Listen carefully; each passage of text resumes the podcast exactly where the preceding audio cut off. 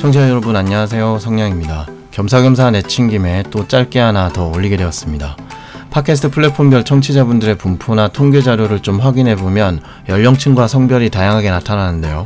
이 중에 프리랜서 개발자분들이 얼마나 계실지는 모르겠습니다. 저도 프리랜서로 일하다가 정규직으로도 들어갔다가 경업도 했다가 그러고 있는데요. 프리랜서 개발자 여러분 5월이 왔습니다 사실 이 방송이 올라갈 때쯤이면 아마 이미 5월 2주차를 넘어가고 있을 것 같은데요. 프리랜서의 연말정산이라고 불리는 종합소득세 신고 기간이 왔습니다.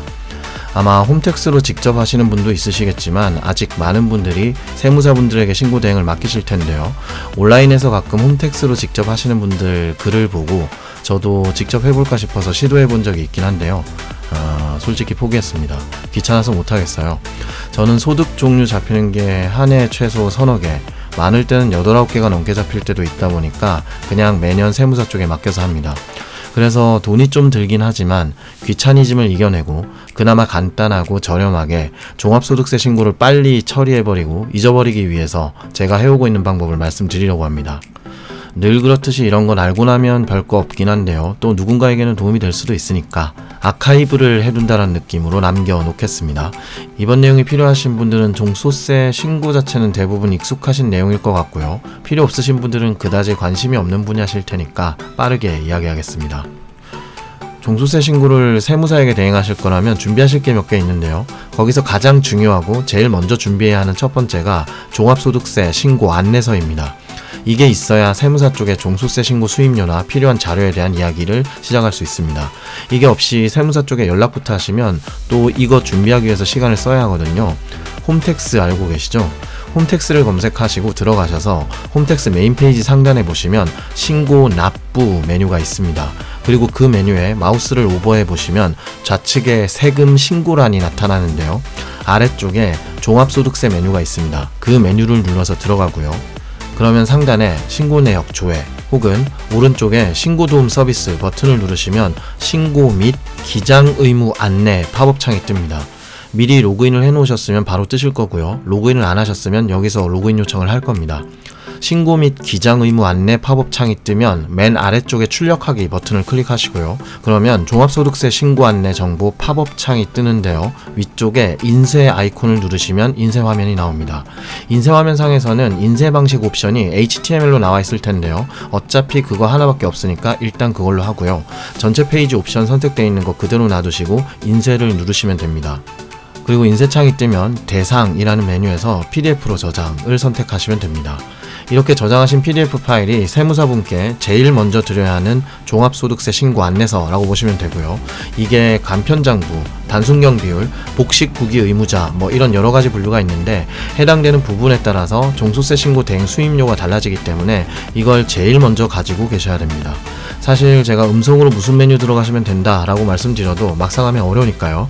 인터넷에 종합소득세 신고 안내서라고 검색하시면 홈택스에서 다운로드 받는 방법을 잘 알려주는 곳이 많으니까 활용하시면 됩니다. 그 다음 두 번째, 홈택스 접속 정보가 있어야 됩니다. 세무사분들이 접속하실 수 있게 아이디 비밀번호를 텍스트 파일에 메모해 두시면 됩니다. 제 경우는요, 비밀번호 노출되는 게 좀 꺼려지기 때문에 홈택스에서 비밀번호 찾기 기능을 씁니다. 그러면 홈택스에서 임시 비밀번호를 보내주는데요. 이걸 받아놓고요. 근데 이 임시 비밀번호로 처음 로그인을 하면 비밀번호를 변경해야 합니다. 그런데 그 임시 비밀번호가 홈택스의 비밀번호 정책보다 약하기 때문에 그대로 쓸 수는 없어요.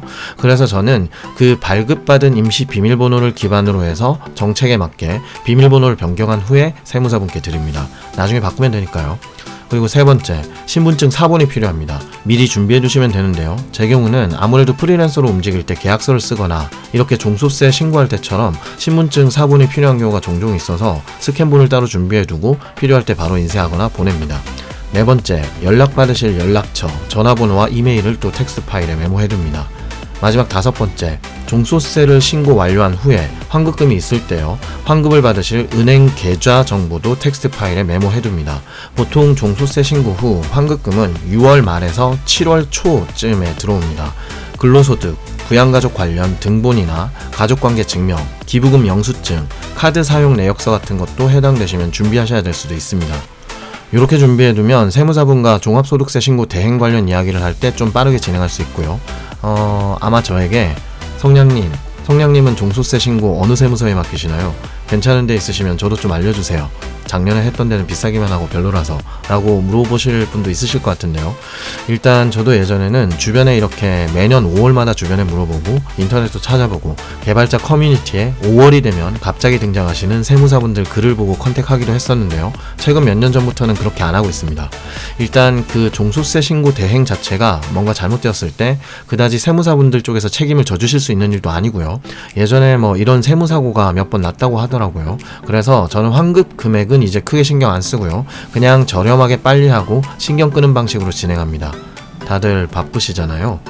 그거 돈이 엄청 큰 것도 아닌 거 좀 더 받으려고 시간 쓰는 것보다 그냥 좀 저렴하게 빨리 처리하고 그 시간에 제 할 일을 하는 게 낫겠다 싶어서 저는 그렇게 하고 있습니다. 아무튼 제 경우는 어떻게 하냐면요.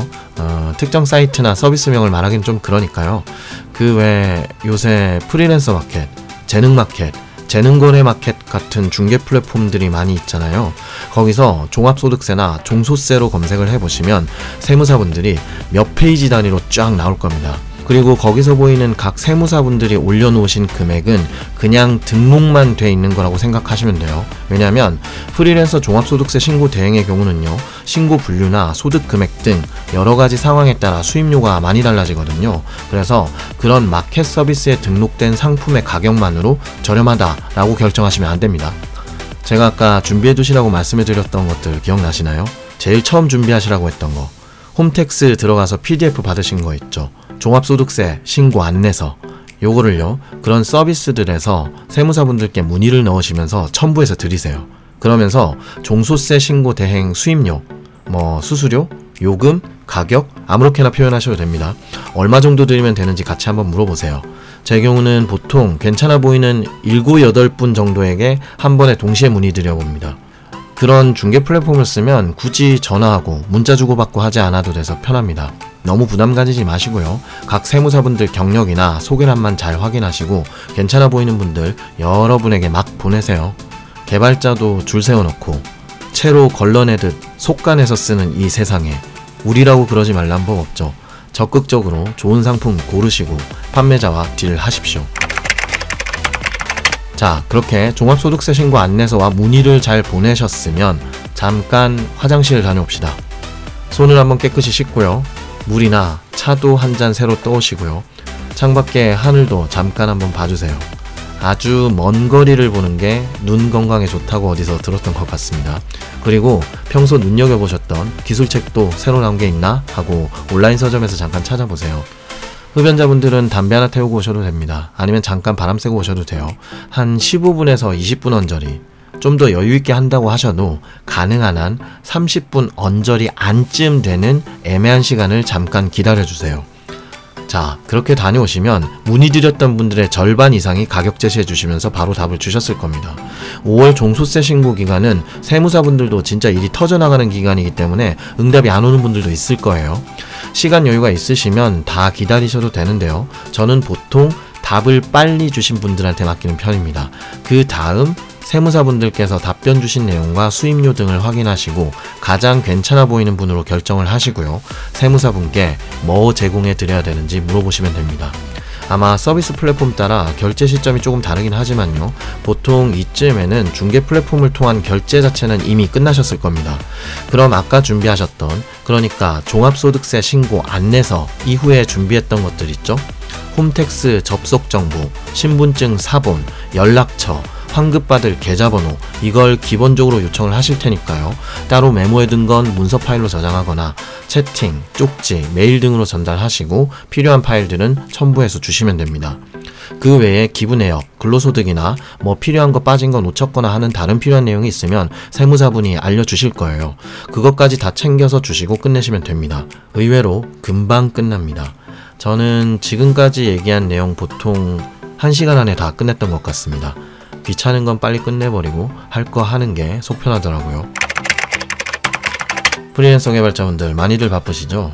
이게 참 사는 게 바쁘다 보니까 아 맞다 종수세 신고해야지 하고 정신 차릴 쯤이면 5월이 거의 다 끝나가고 있는 경우가 많더라고요. 근데 그쯤에는 세무서 쪽도 종소세 신고 대행 주문이 폭주해서 밤새도록 달리고 계시기 때문에 더 이상 거래를 안 받으시는 경우도 있으니까요. 미리미리 해두시는 게 좋습니다.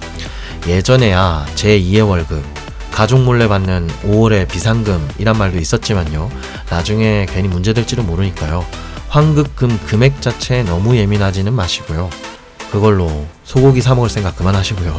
저처럼 빨리빨리 적당히 저렴하게 돈 쓰고 처리하는 게 낫겠다 싶으신 분은 제가 말씀드린 이야기를 참고하시면 될 것 같습니다. 미루지 마시고요. 생각난 김에 후딱 처리하시죠. 자, 오늘은 여기까지입니다. 오늘도 짧게 생각난 김에 하나 올렸는데요. 다음 에피소드에서 또 인사드리겠습니다. 감사합니다.